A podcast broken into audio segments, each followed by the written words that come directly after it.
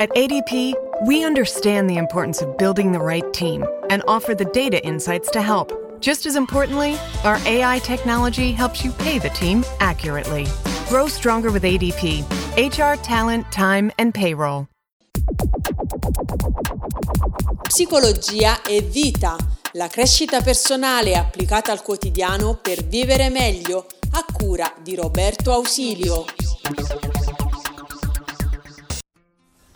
Oggi apriamo un enorme vaso di Pandora, la manipolazione affettiva.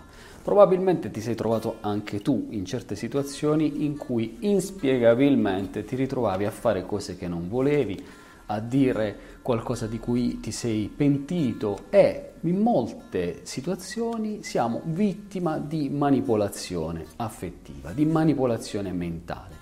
Vediamo in questo video che cos'è questa manipolazione, come possiamo riconoscerla e come possiamo trovare degli antidoti efficaci ad un qualcosa che potrebbe veramente distruggere e rovinare la nostra serenità. Io sono Roberto Ausilio, psicologo, psicoterapeuta, mi occupo ormai da 20 anni quasi di queste tematiche. Se vuoi approfondire iscriviti al canale YouTube Psicologia e Vita e alla nostra mega community PsyLife per la crescita personale.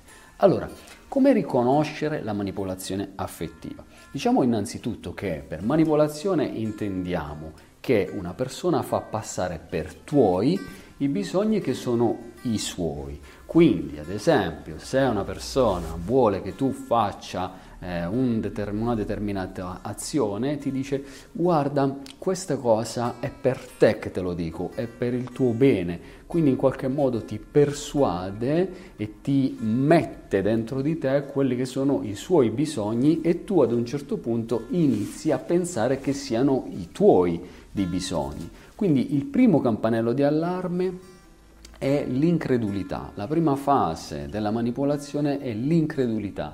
Cioè, ad esempio, tu sei con il tuo ragazzo e lui a un certo punto ti dice, eh, ecco, ho visto, hai flirtato con quella persona lì, quando tu magari assolutamente non, non, ci stavi neppure pensando e quindi all'inizio c'è da parte della vittima una fase di incredulità, cioè dici ma veramente questo sta dicendo così?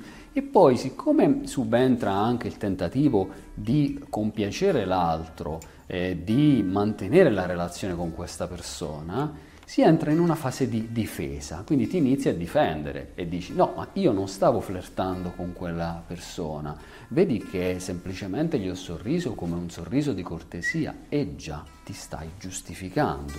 Terza fase della eh, manipolazione è la depressione, e cioè un, una manipolazione reiterata nel tempo ti porta a sentirti scarico, eh, senza energie, depresso, non ce la fai e le relazioni tossiche infatti portano proprio a questo, cioè le persone non si sentono tranquille, non si sentono vive, rivitalizzate, ma sono quelle relazioni che anziché farci star bene ci fanno progressivamente stare male. Ma allora che cosa dobbiamo fare per imparare a riconoscere i manipolatori affettivi e a starne alla larga? Innanzitutto dobbiamo imparare a capire che nelle situazioni in cui ci sentiamo sempre e soltanto noi in colpa, sempre e soltanto noi sbagliati, quando l'altro fa leva sulle nostre paure, sulle nostre fragilità, sulle nostre debolezze, sulle nostre insicurezze e allora è molto probabile che abbiamo a che fare con un manipolatore affettivo e dovremmo riconoscerlo anche dai segnali nostri fisici, corporei, appunto come ti senti all'interno di questa relazione. Ti senti che ti dà qualcosa o che ti sottrae qualcosa? Ti senti come se qualcosa non andasse, ecco, ti senti un po' confuso nella relazione? Allora forse è il caso di farti aiutare da uno psicologo per riuscire a capire che cosa sta succedendo qui, anche perché ci sono situazioni e persone che anche non volendo sono molto manipolative e ci si accorge tardi, a volte troppo tardi, che si è stati vittima di una manipolazione. Quindi se hai questa sensazione, per favore, fatti aiutare. perché altrimenti domani potrebbe essere tardi. E ti lascio con la bella frase di George Orwell che dice che gli uomini possono essere manipolati in tutti i modi, solo una mente disciplinata può davvero discernere la realtà.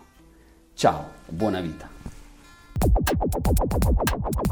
Psicologia e vita, la crescita personale applicata al quotidiano per vivere meglio, a cura di Roberto Ausilio. You coming to bed, hon? Yep, honey, I'll be, I'll be right there. Just gotta turn out the light. Ow! Ow! Ow! Ah! Gah! Some things never change. Like your kids always leaving tiny toys on the floor for you to step on. And Geico saving folks lots of money on their car insurance. Sweetie, I think I left the downstairs light on. P- please don't make me go. 15 minutes could save you 15% or more.